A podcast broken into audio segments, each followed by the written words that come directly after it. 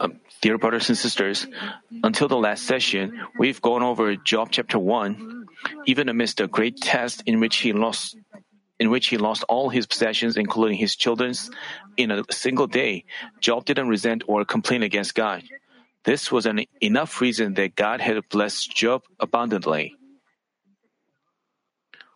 Namely, Job was blameless and upright, fearing God and refraining from doing evil, so he was blessed with material wealth and children. But Satan accused Job before God, saying like, because you've blessed him with material wealth, Job fears you.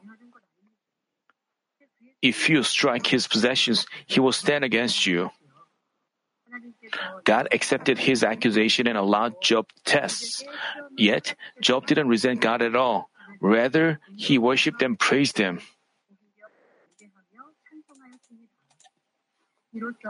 This confirmed that Satan's accusation was not right. Starting now, let's read chapter 2 onward. As for the verses whose lessons overlap those of the previous verses, we will discuss them briefly, which means we will speed up, speed up a little bit uh, from now on. Job chapter 2 verses 1 and 2 say, Again there was a day when the sons of God came to present themselves before the Lord, and Satan also came among them to present himself before the Lord. The Lord said to Satan, Where have you come from? Then Satan answered the Lord and said, From roaming about on the earth and walking around on it. This was uh, the similar content was written in the chapter 1. So I will make my explanation brief. Uh, being accused by Satan, Job went through the test in which he lost all his wealth and children, but still his faith didn't waver because he was blameless and upright, just as God acknowledged him. God said to Satan in Job chapter 2 verse 3, have you considered my servant Job? For there is no one like him on the earth, a blameless and upright man, fearing God and turning away from evil. And he still holds fast his integrity, although you incited me against him to ruin him without cause.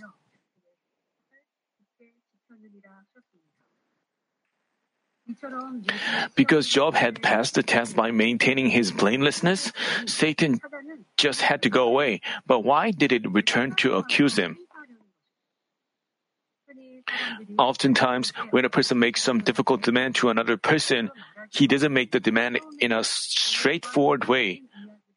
At first, he talks about things that are irrelevant to the demand and finally says what he really is. The same way, Satan, he's, they start, they start with minor ones the same way, Satan also knew that there was no ground to test Job when it came to material wealth. But it made a detour involving its plot. Because Satan continuously accuses us until there are no grounds, unless we stand firm on the truth, we repeatedly suffer tests and tribulations. God loves His children, so when He sees His children walking down the way of death by their sins or not standing on the truth the right way, he turns his face away from them until they repent and turn back, thereby making them perfect. That's why he says in Hebrew chapter 12 verses 5 and 6, My son, do not regard lightly the discipline of the Lord, nor faint when you are reproved by him. For those for those whom the Lord loves, he disciplines, and he scourges every son whom he receives. Thus, no matter what tests or tribulation we face, we should rejoice and give thanks, thereby passing the test quickly and enjoying greater blessings. Passing the test means that we don't have complaints and the next thing we have to do is because, because test came because of our evil, we have to cast them off perfectly. Only then can we perfect, perfectly pass them, and then we can receive blessings. Job passed the first test, but on the inside, he still had untruth with which he couldn't avoid Satan's accusation. Because Satan figured out Job's such heart, striking his wealth was actually not its main point of interest. So, without relenting, it continually accused Job. And the God of justice couldn't but accept it according to the spiritual laws. Another thing we have to keep in mind is that even after the enemy devil is briefly driven away after it tests you, it still keeps looking for opportunities to accuse you. While we are cultivated on this earth, as long as we are cultivated, Satan looks for even those who wants even those who have faith to stumble, and it looks for opportunities to. As for Jesus, after he finished the 40 day fasting, he was tested by the enemy devil three times, and Jesus drove them away all away by the word of God. But as said in Luke chapter 4 verse 13, when the devil had finished every temptation, he left him until an opportune time. The devil withdraws itself for a while, looking for another opportunity. From this, we, even Jesus, the Son of God, while he carried out his ministry, because he took on a flesh of man, so he faced the test and he overcame the test. And after the test, the devil withdrew itself. But after a while, it tried testing again. Of course, Jesus, there was no way for Jesus to be overcome by the test. But people with evil would would leave the church or pass condemnation and judgment. But our Jesus, although he went through some difficulty, but he had absolute faith in Father God, he ably overcame the test. But in the expressions men use, so we have to stay on alert, stay awake, and try to discover original evil in ourselves.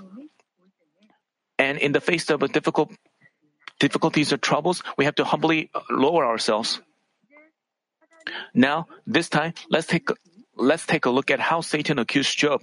Job chapter 2 verses 4 and 5 say, Satan answered the Lord and said, Skin for skin. Yes, all that a man has he will give for his life. However, put forth your hand now and touch his bone and his flesh. He will curse you to your face. Skin for skin signifies skin for skin signifies the threatening of life. Namely, no matter how many possessions a person has, what's more important than them is his own life. So Satan argued that if Job's life is threatened, he would resent God. Bones make up a person's frame, and flesh maintains his image. Touching his bone and flesh means deforming his frame and image. This means that he could be placed in a situation where his life is threatened. Satan was asking God to permit him to test Job like that. This indicates that this indicates that the tests and trials which will face Job will be harsh. Satan acknowledged that God has the authority over man's life and death and blessings and curse and demanded, Please allow me to touch his bone and flesh.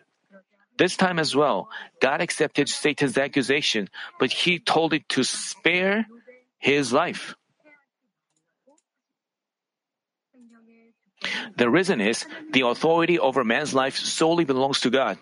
Job chapter 2 verse 6 says, So the Lord said to Satan, Behold, he is in your power, only spare his life. Permitted by God, Satan began striking Job, so Job had boils from the sole of his foot to the crown of his head.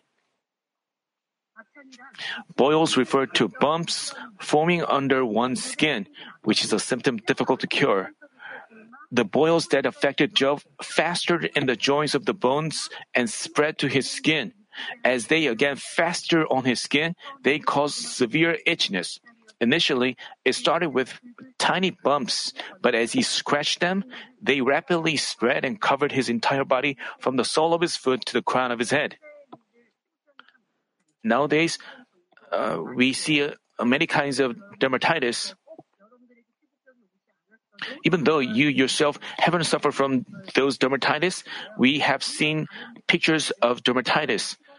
People have severe itchiness and scratch their body so hard. Especially atopic dermatitis, children with atopic dermatitis, it affects their entire body. They get boils and rashes all over their body and they bleed. We have, you can easily see, but Job's symptoms were severer, as we find from his confessions. You know, the skin problems was in his started from his bones and it covered his skin. I hope you can feel what he went through. From chapter 2, we can imagine how much he suffered. Job chapter 2 verse 8 says, He took a potsherd to scrape himself while he was sitting among the ashes. Sitting among the ashes, he scratched his body with his hands, but as the itchiness got to the unbearable point, he took a potsherd to scrape himself. You know, a potsherd is a sharp object. Can you imagine how some of you may have suffered from dermatitis? Let's say if you get bitten by a mosquito, your skin swells up. So you have unbearable itchiness. But Job's symptoms were incomparably severer. Even though Job knew that if he scratched himself, it would get severer, still, he scratched his body with his hands. But because he it felt so itchy, he had to take a piece of potsherd and scrape himself with it. In the Old Testament times, sitting among the ashes was was a deed of repenting before God and lowering oneself as much as he could. Lowering himself, he looked for things to repent of, fearing and exalting God. Even in that circumstance, Job didn't resent God, but his wife said in Job chapter 2, verse 9, Do you still hold fast your integrity? Curse God and die.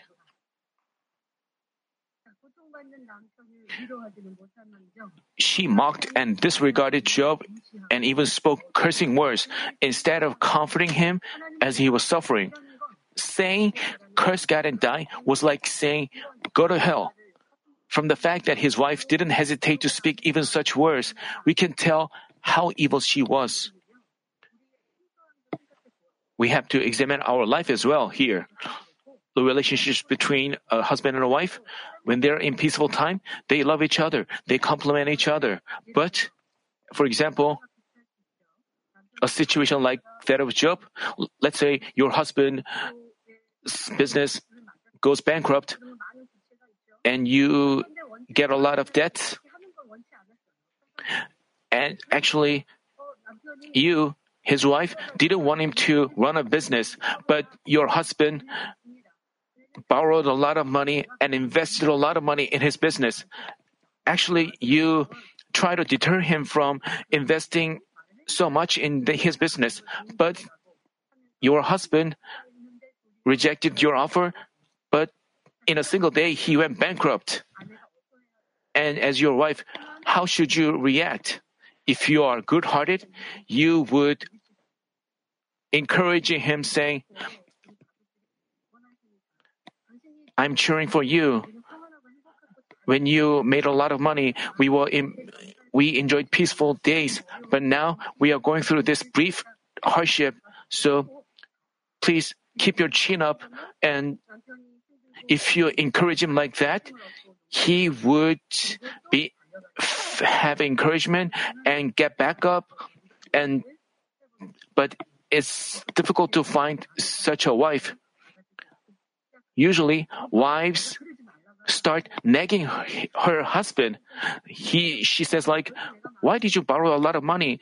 Because you didn't listen to me. You go bankrupt. How could, how could we send our kids to school? Wives nag their husband that way.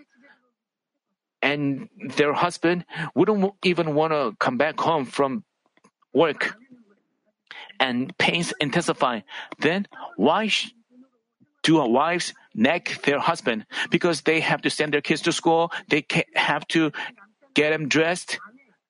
So wives put the blame on their husbands. But husbands themselves suffer the most, so wives should encourage them, comfort them, because they also spend enjoy peaceful days. This is true love. Even worldly people, when they're in peaceful times, when they have they can smile at each other, they can comfort each other. But in difficult times, but in troubles, whether their love was true one or not is revealed. If their love was a true one, they would comfort and encourage one another in difficult times. This is a spiritual family.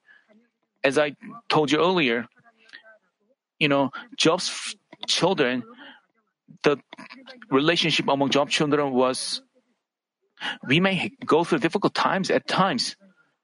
But how did you conduct yourself in such times? How did you do to your parents? Did you give thanks to your parents? And did you make up your mind to be loyal to your parents in difficult times? Did you make up your mind to pay back their grace? But did you complain like, why children should look back on themselves and husband and wives should look back on themselves as well? They should examine as to whether they comforted each other or distressed each other. Complain against one another. And Job's wife was so evil. She even mentioned God in her remarks. So, you know, Job was blessed and he feared God in his life. So this indicates that Job's wife didn't fear God from her heart. So Job's children as well, because I mean, we are more than able to infer that because Job's children were raised and taught by such an evil mother, Job was concerned about his children and offered burnt offering on their behalf. In your families, parents, when you see your children's shortcomings, you shouldn't put the blame on your spouse. You have to look back on yourself. Put the blame, shift the blame on yourself. By the way, how did Job respond to his wife? We find in Job chapter 2 verse 10, you speak as one of the foolish women speaks. Shall we indeed accept good from God and not accept ever adversary? We know we have to know that Job said, Shall we indeed accept God from accept good from God and not accept adversary? If you complain with your lips, it is a sin against God. You have to keep this fact in mind. You shouldn't think like this just happened among family members. Just this just happens in our workplace or in our daily lives. But you have to know that God listens to all what you speak, and it is a sin against God. But Job, um, until that point, Job didn't commit a sin through his word. He was right. Job was right in pointing out her foolishness. It was also good for Job not to resent God with his lips. But among Job's remarks, this one, shall we indeed accept good from God and not accept adversary, is wrong. Job misunderstood God. God didn't give blessings or disasters without a reason.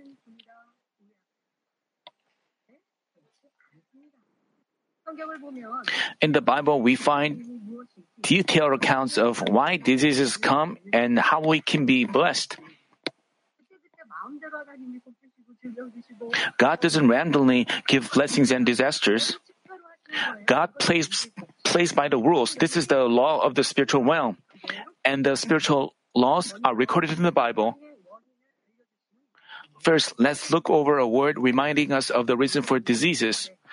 Exodus chapter 15 verse 26 says, If you will give earnest heed to the voice of the Lord your God and do what is right in his sight and give ear to his commandments and keep all his statutes, I will put none of the diseases on you which I have put on the Egyptians, for I, the Lord, am your healer.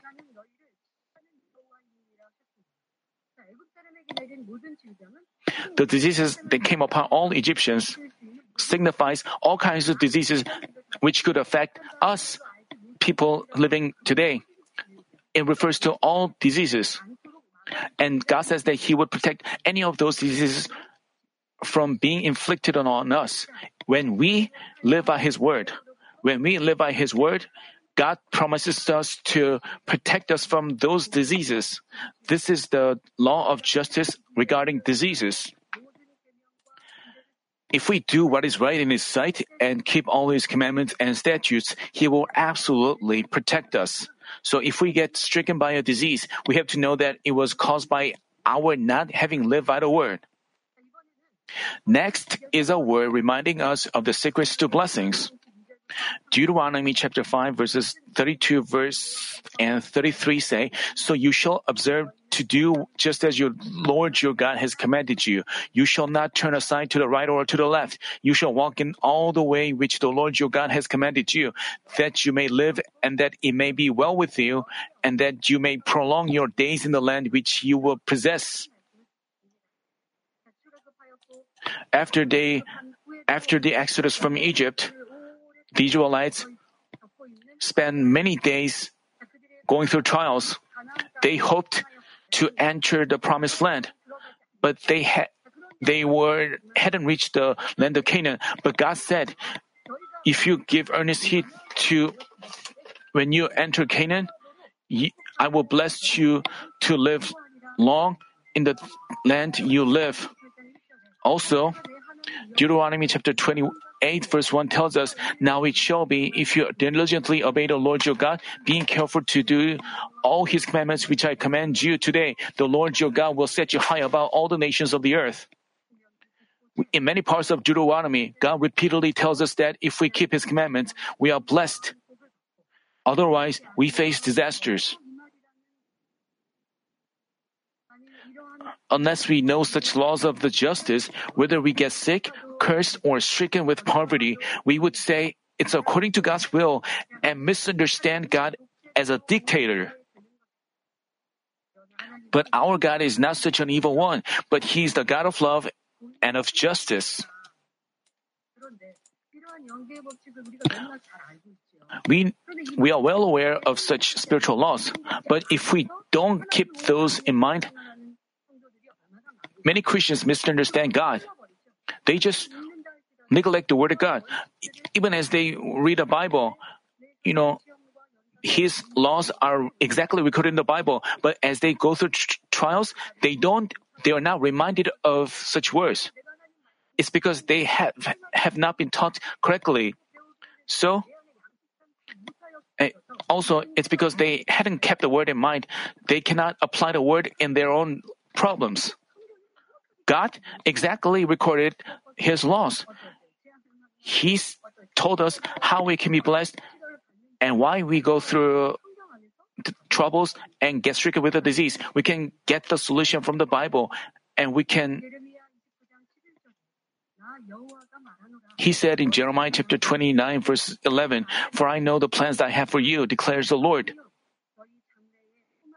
plans for welfare and not for calamity to give you a future and a hope.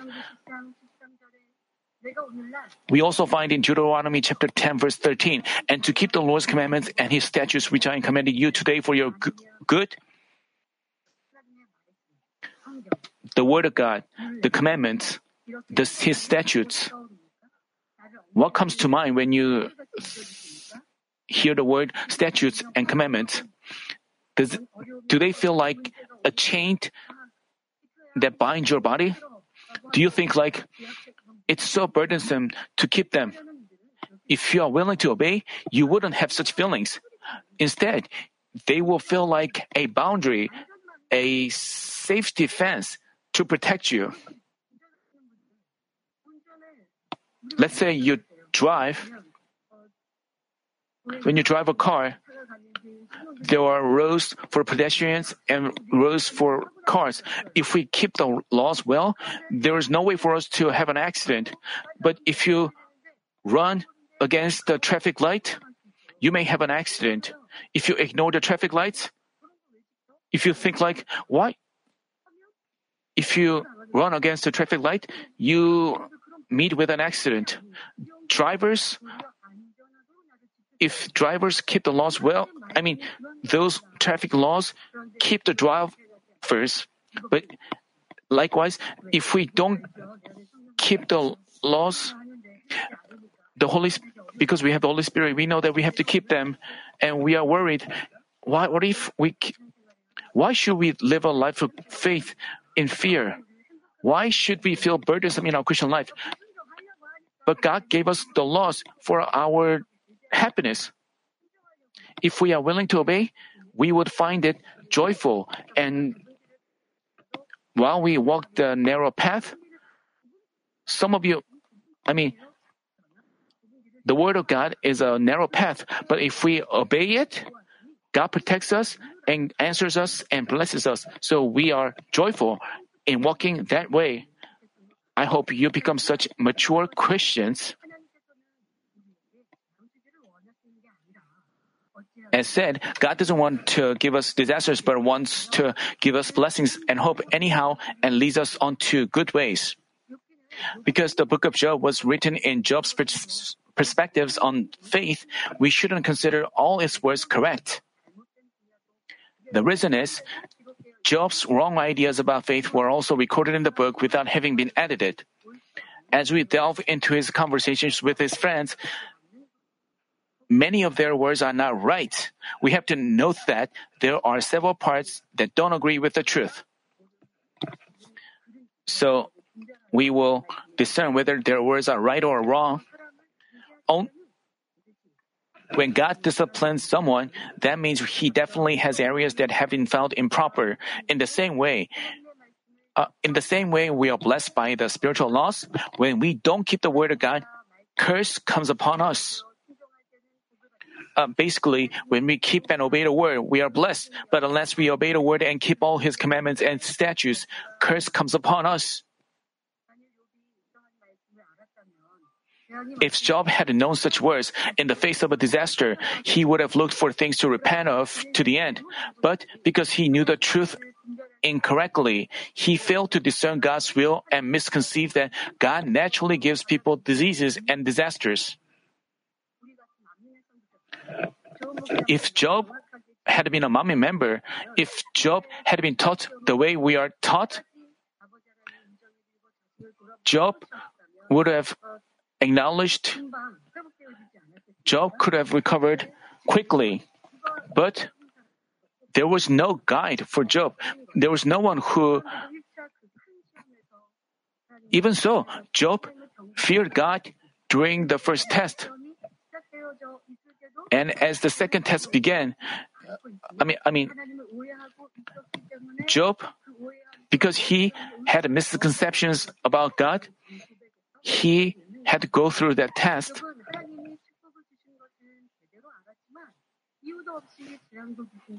Job correctly knew that God blessed him, but misunderstood that God brought him disasters without a reason. We have to keep this in mind. Job's heart and his mind, he was misunderstanding God. God misunderstood that God was giving him disasters and troubles. And this caused Satan's work to continue. Job needed to make a confession of faith to stop them. And Satan is driven away before confessions of faith. I mean, Job misunderstood God. He said like, it is God who gave us, so he can take away. Why are you being so foolish and speak like that? And this word itself caused Satan's work to continue.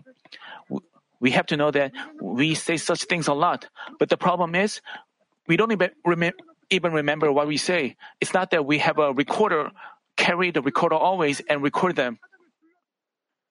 Even though we have caused Satan to work, we don't realize it, so we don't have no idea why such a situation came. Job also praised God, and through his the words of his lips, he also caused Satan to continue to work against him.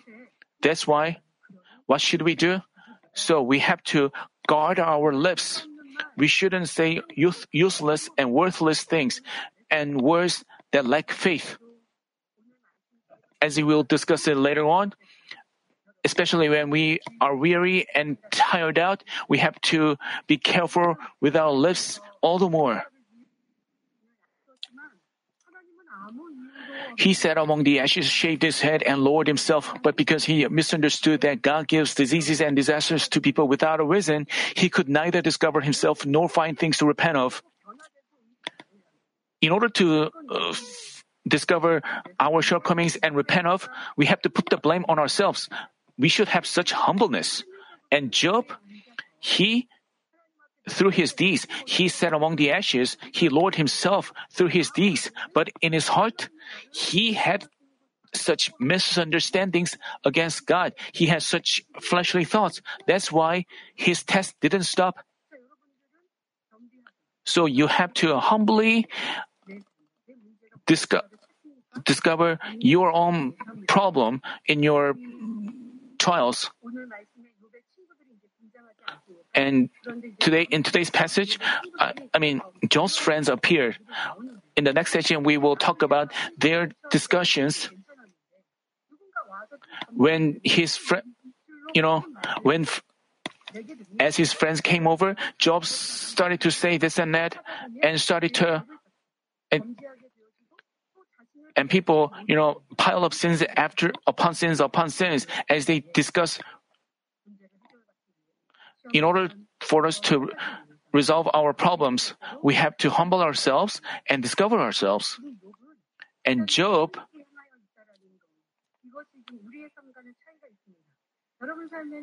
in your life,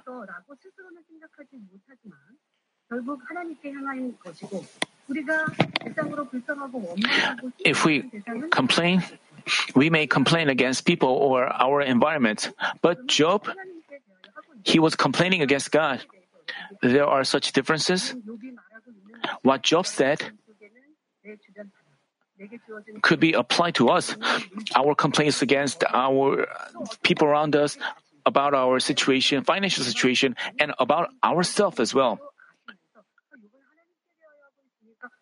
You shouldn't think Job was complaining against God, so he's so evil. But you have to look at your life, and you are doing the same against God even when you are uh, complaining against man and your surroundings. I mean, you have to apply his situation into yours. Because Job didn't because Job didn't understand the word of God correctly, he assumed that God could give and take away and do things as he pleases like a dictator. Which with such wrong faith, he couldn't be protected. Being accused by Satan, he faced disasters. Many Christians who are in tests or tribulations may have the same problem. Without the accurate knowledge of the truth, they have no idea why tests, diseases, or troubles have come their way, so they leave their problems unresolved for long. So they just wait, doing nothing. They keep complaining, so they let the situation repeat their cycle. It's lamentable.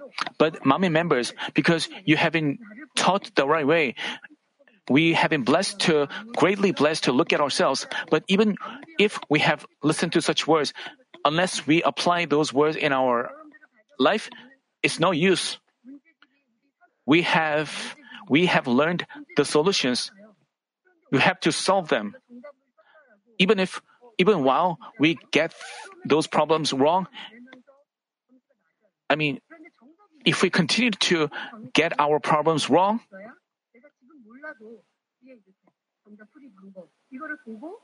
I mean, we can refer to the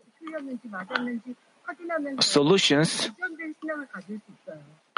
Thereby, we can improve ourselves. But no matter how much we'll have learned the solutions, if we don't apply it in our lives, it's no use.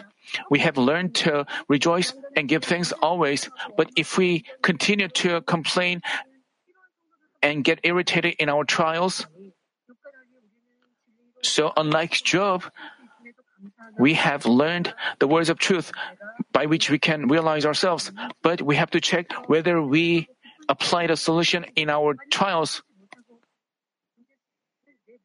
whether we continue to live in our problems without. As for Job, if he himself had realized why he had to suffer his tests, he could have turned back only on. But because he failed to discover himself, he couldn't figure out. He couldn't figure out, and I mean, he couldn't help but suffer them continually.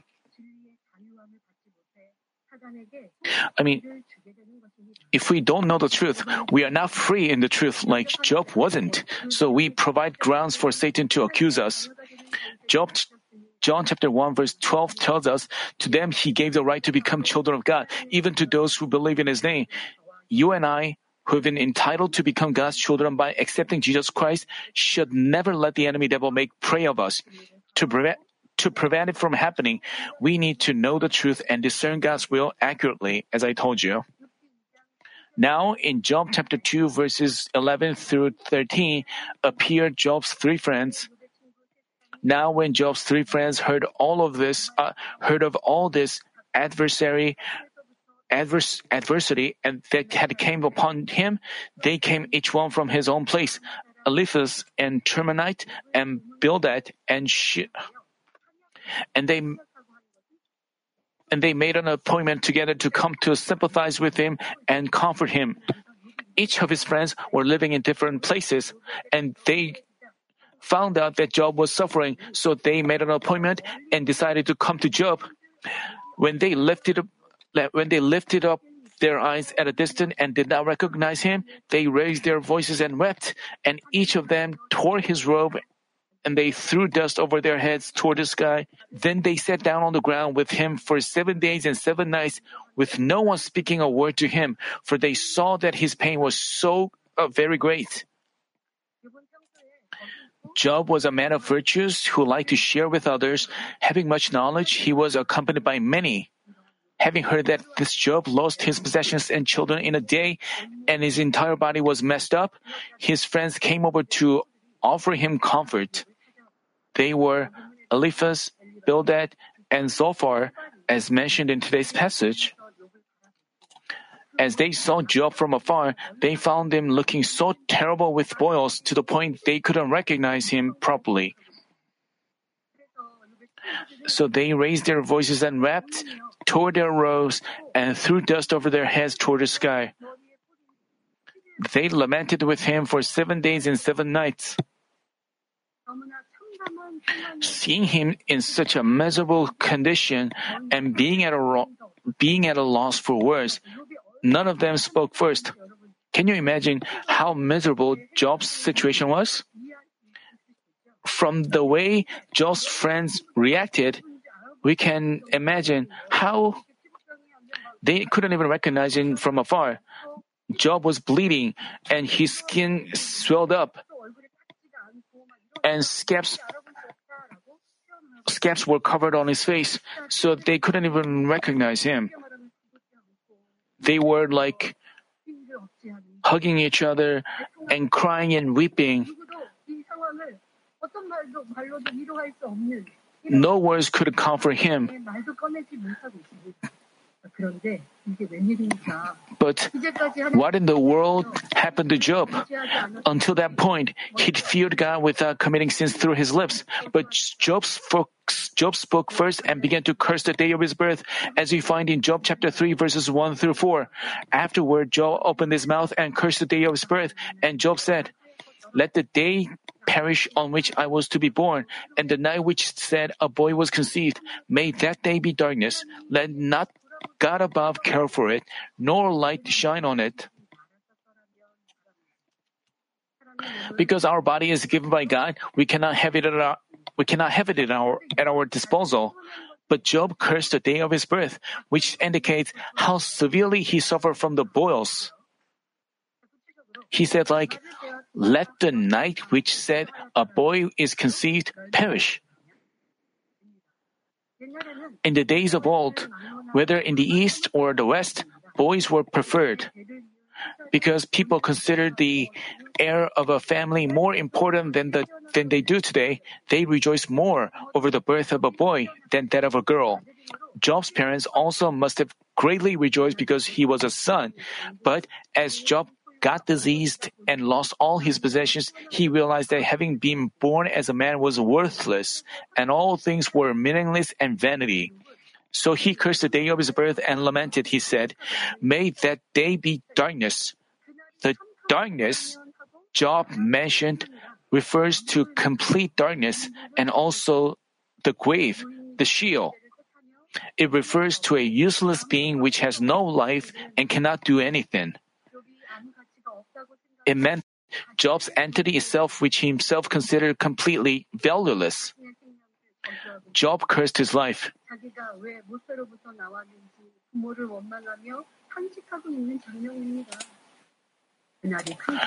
He complained that he was born, saying, Only if that night was dark and I was not born, if only hadn't I had not been given life.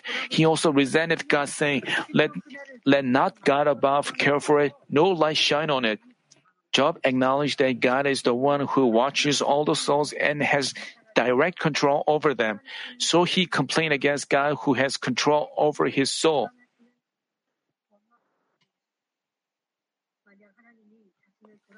He meant that if God hadn't cared for him and given him the seed of life, he wouldn't have existed. Light is essential to all living beings. Only with the presence of light, plants can grow and man can feed on them for survival. Also, men themselves can sustain their life only when there is light. Job meant that if there hadn't been light, even after he was born, he wouldn't have sustained his life.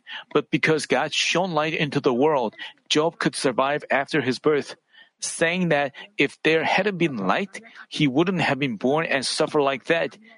He was cursing himself. Job's complaints and lamentations went on as we find in Job chapter 3 verses 5 and 6. Let darkness and black gloom claim it. Let a cloud settle on it. Let the blackness of the day terrify it. As for the night, let darkness seize it. Let it not rejoice among the days of the year. Let it not come let it not come into the number of the months. Here, I mean,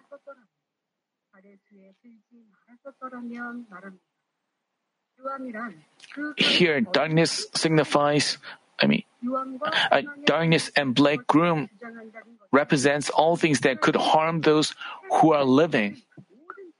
Namely, if darkness claimed the day of Job's birth and harmed Job, Job wouldn't have been born. A cloud settling on it stands for the state of being cloudy and about to rain. Job meant that if if it had been likely to rain, Job's parents wouldn't have made love due to concerns about their crops, sheep, cattle, etc. So he wouldn't have been born. Also, as he mentioned, the blackness of the day terrifying it. He meant to say if there had been a solar eclipse. A solar eclipse refers to the phenomena where the moon is placed right between the earth and the sun. Seen from the earth, the sun is partially or fully covered by the moon. When this occurs, the sun is blocked, so it's dark even among even during the day. Nowadays, people are not frightened by such natural phenomena, but back in the days when the science hadn't developed as much, they couldn't but tremble in great fear. Back in the Joseon dynasty, people were afraid. Even the king, when the solar eclipse was, I mean, but people were afraid and people thought people were thinking that God was cursing the king. So people offered some kind of sacrifice. So there are also officials who took advantage of the situation and criticized the king? Because people didn't know about the solar eclipse. When that phenomenon happened, they were afraid and frightened. They were trembling at homes.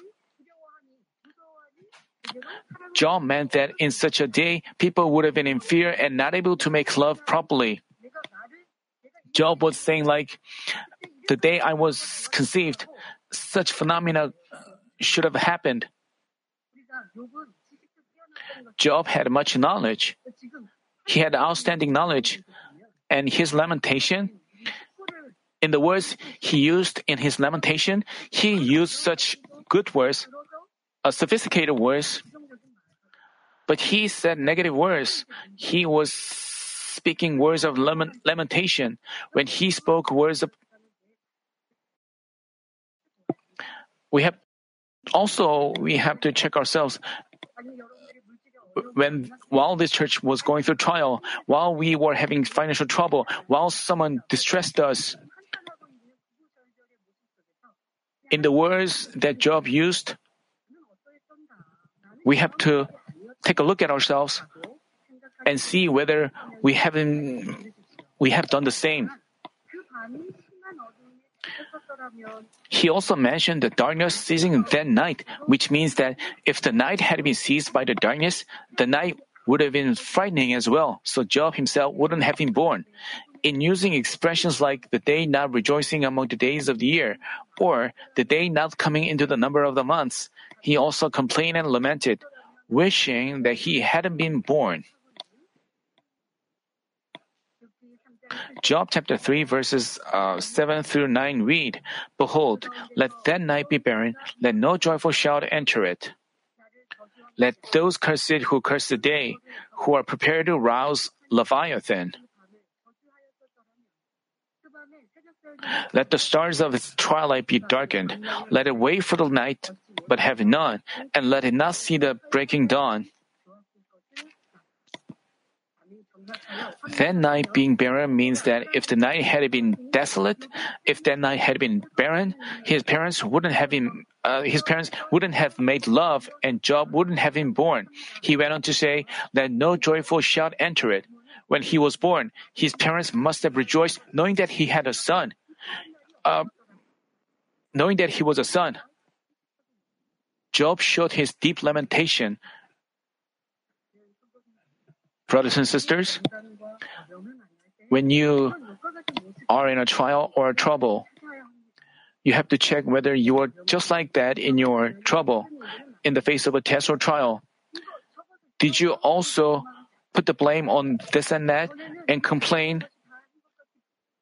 Before, you always gave thanks for everything, but at some point, you begin to complain about everything. At night, you must have given thanks for the moon. During the day, you must have given thanks for the sun. But you, at some point, you begin complaining about everything. When things, you complain about this and that, you put the blame on this person and that person. You keep lamenting, complaining, grumbling. From Job's reactions, we have to see ourselves. Some of you must have heaved a sigh of uh, what he, each and every word Job said should serve as a mirror to look at yourself. And if you also thoroughly repent, you can have all your problems resolved. You may say, I committed wrongdoings in the past, but nowadays I no longer do that. But did you repent of them? That, if so, the wall of sin remains. So, if you, while you listen to this message, I mean, if you have complained, if you have grumbled, if you have complained against your husband, about your husband, about your spouse, about your financial situation, against your boss, against your colleagues, against your, about your environment in which you grow up, against your friend, if you complain like, you have to know that this is stupidity. Job began to speak and began speaking words of complaints. But Job's words serve as a mirror to look at yourself. Then the Leviathan is mentioned in his word. You know, as we take a look at Job's expressions, we can infer that Job had outstanding uh, knowledge. The Leviathan is a species similar to the lizard. They are big in size, some of them being about 10 meters long. Their skin is covered with scales and they have a wide, long, and bumpy mouth. Their eyes are placed on top of their head. They have webbed feet and feed on other, other feed on other fish or animals. GCN has prepared uh, the video clips. Thank you. Now we are looking at the crocodile. Now, do you picture them to be lovely looking animals? Do you picture them to be good looking? Don't you picture an animal gross and evil in appearance? Job referred to the Leviathan as the form of evil, as the form of evil itself.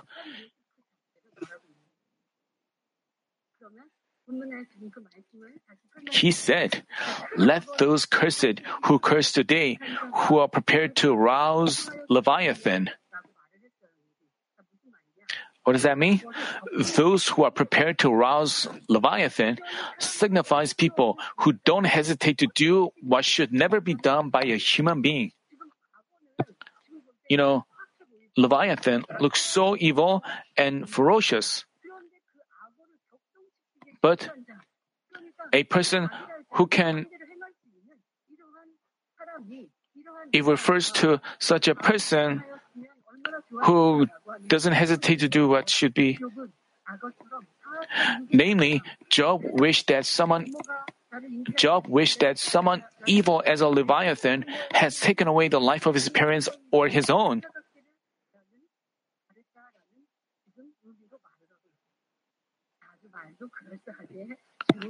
The way he expressed himself was sophisticated in a way.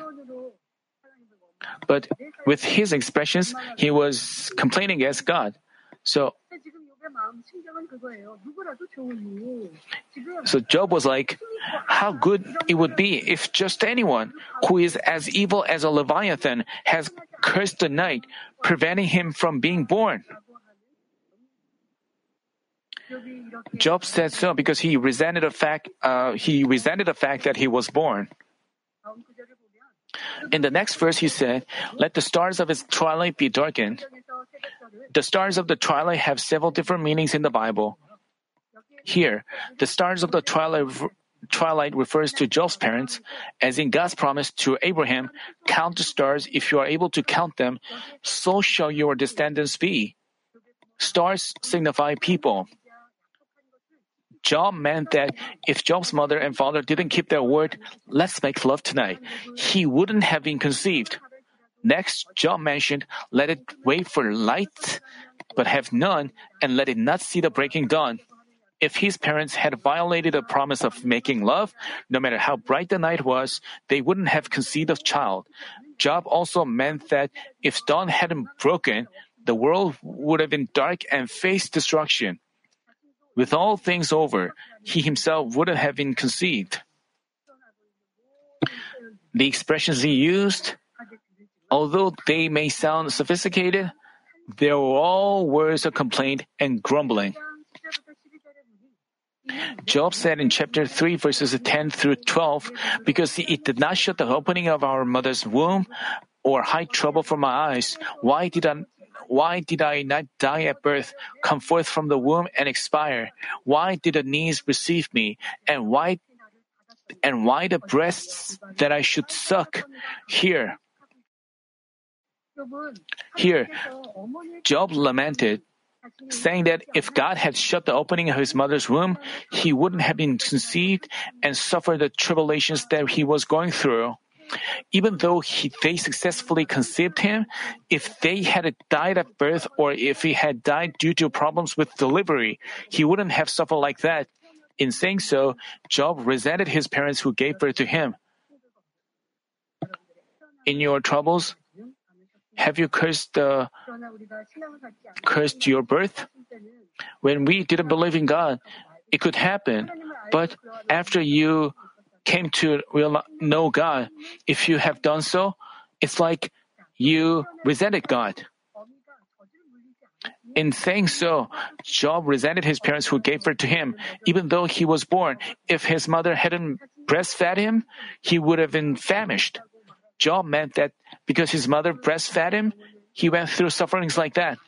Even though Job knew that his soul was under God's control, he cursed his birth. Basically, Job was resenting God.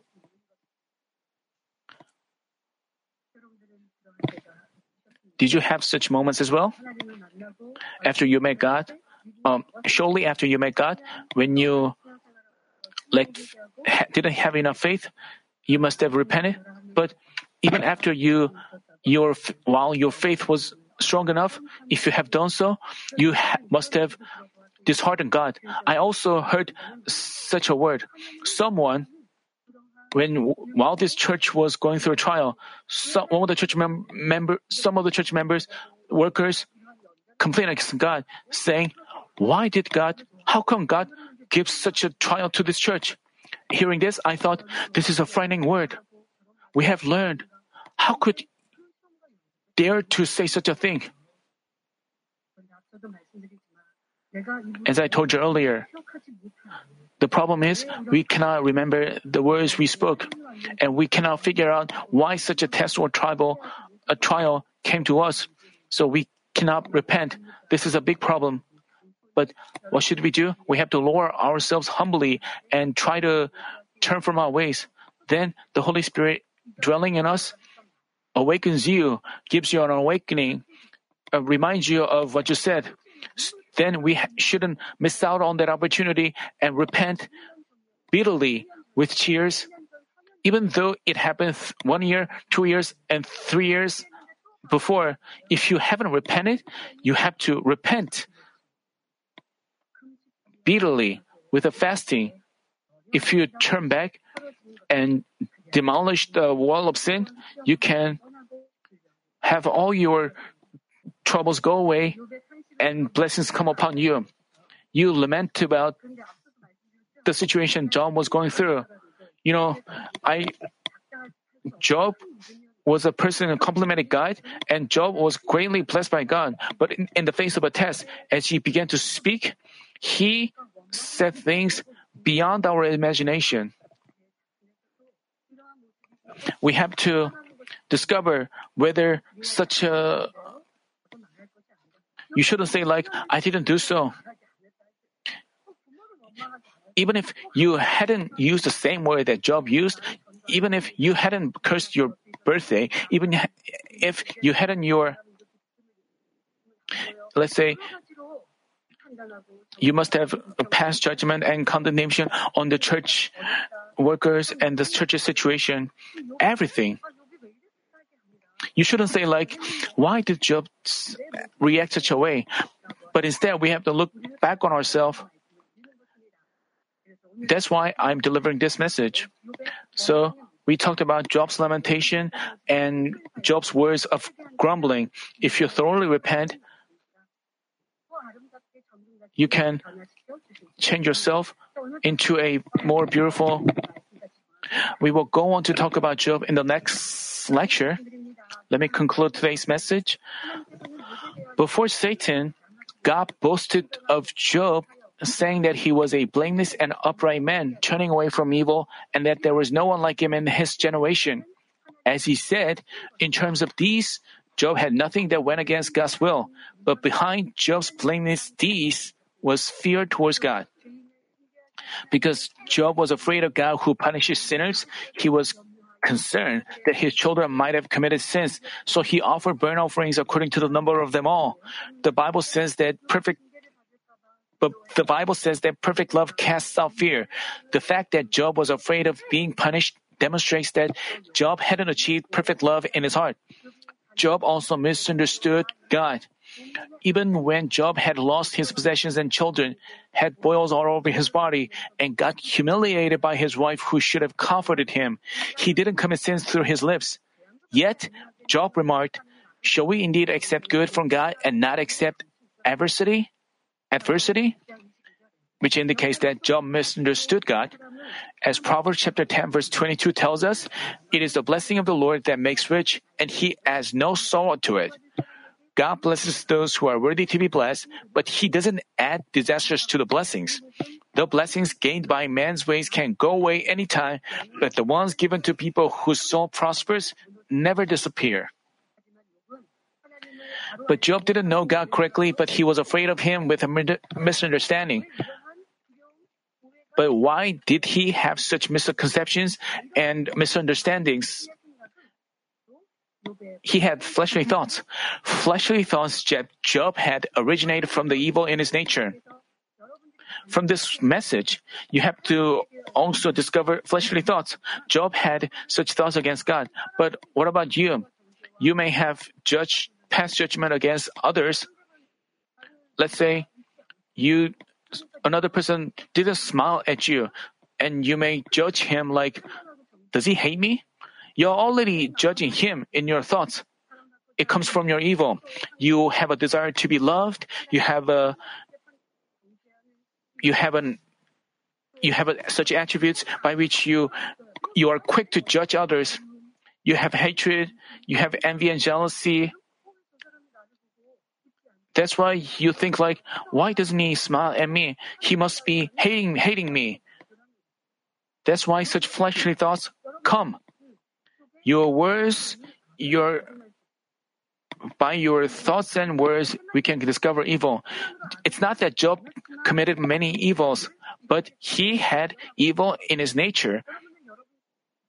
But what about you? You you might be having a lot of fleshly thoughts. You might be hating. You might have, and you also have desire to be loved, and but you still insist insist on your being right and refuse to cast off evil, then how could you change yourself? But do you still say, other, another person gives me a hard time, distresses me? You have to cast off your evil quickly.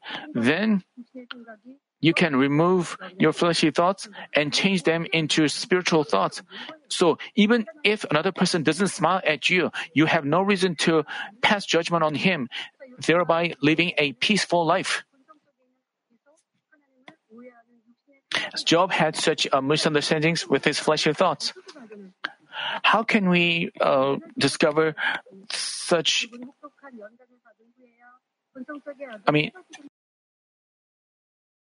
how could a person discover evil in his nature? The answer is through trials. Only after going through harsh trials did he realize the evil in his nature. Um, by the way, it's not that the evil in our nature is discovered only through such harsh trials. If we take an in-depth look at ourselves with the Word of God, we can have them discovered. Hebrew chapter 4 verse 12 says, For the Word of God is living and active and sharper than any two-edged sword and piercing as far as the division of soul and spirit of both joints and marrow and able to judge the thoughts and intentions of the heart. Also, First Timothy chapter 4 verse 5 tells us it is sanctified by means of the word of God and prayer. Namely, we can shed light on ourselves with the word and prayer, discover evil in our nature, and cast it off. If any of you think, I haven't committed a specific sin, but feel frustrated for some reason, it may be because of the evil in your nature. If you lack true peace in your heart, that means you are having fleshly thoughts. Therefore, I pray in our Lord's name that through this lecture series, you have a blessed time to discover even the evil in your nature and cast it off quickly.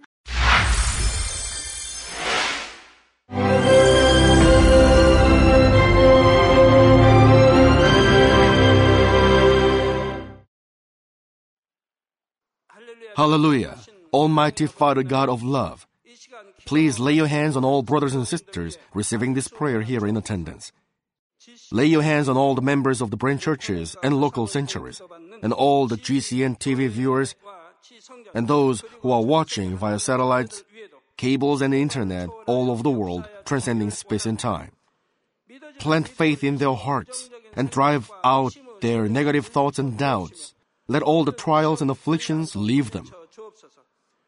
By the fire of the Holy Spirit, from head to toe, scorch their sick and affected parts, including all cells, tissues, and nerves, all internal organs and intestines. Let the light of creation come upon them. In the name of the Lord Jesus Christ, I command the enemy devil and Satan, all diseases, germs and viruses, and infirmities, go away. Let the light shine on them. Scorch their incurable and long-term diseases by the fire of the Holy Spirit.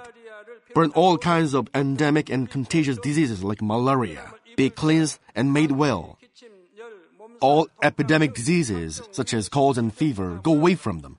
Protect them from any kinds of germs and viruses and bacteria.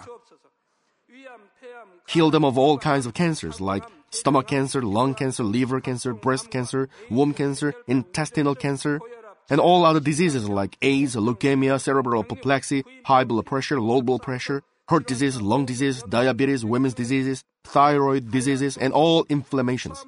Let them be made whole from polio, stroke, arthritis, herniated discs, and many others. Let all kinds of pains disappear from them, like back pain, headache, and neuralgia.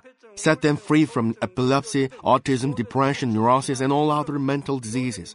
Loosen them from all kinds of paralysis and let them get up, walk, and jump. Let them regain good eyesight and restore good hearing. Let the blind open their eyes and the deaf come to hear and mute begin to speak. Heal them of after effects of all kinds of accidents. Restore their ruptured and broken bones. Restore them from burns and let the heat and burning sensation go away from them. Father, let there be no scars left. Be cleansed from all kinds of drug addictions and poisoning. Father, regenerate dead nerves, tissues, and cells, and bring the dead back to life.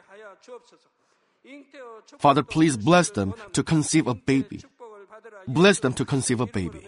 In the name of the Lord Jesus Christ, I command the enemy devil and Satan, the ruler of the air, the evil forces and their servants, go away from them. Go away, you evil spirits, unclean spirits, deceiving spirits, spirits of falsehood, separating spirits, and all forces of darkness. Loosen all bonds of wickedness and darkness, and go away from them. Let the light shine on them. Father God, give them strength to cry out in their prayer, and empower them with the power to cast off sins and become sanctified. Let them be in good health as their soul becomes prosperous, and let their family be evangelized. Protect them from all kinds of accidents and disasters, and bless them to lead a successful and prosperous life in everything. Please protect your children, their home, their business, and their work by the fiery hedge of the Holy Spirit, with the heavenly host and angels, and with your blazing eyes. Give students wisdom and understanding, and fill their hearts with more passion and desire for study keep their hearts and minds from worldly things, and plant into their hearts more fervent love for God. Bless your children and let them give glory to you in everything they do, whether they eat or drink or whatever they do. Let them confess and testify to the living God. I've met God, I've experienced God, and received His answers and blessings. Father God, thank you let all glory be to you alone. In the name of our Lord Jesus Christ, I pray. Amen.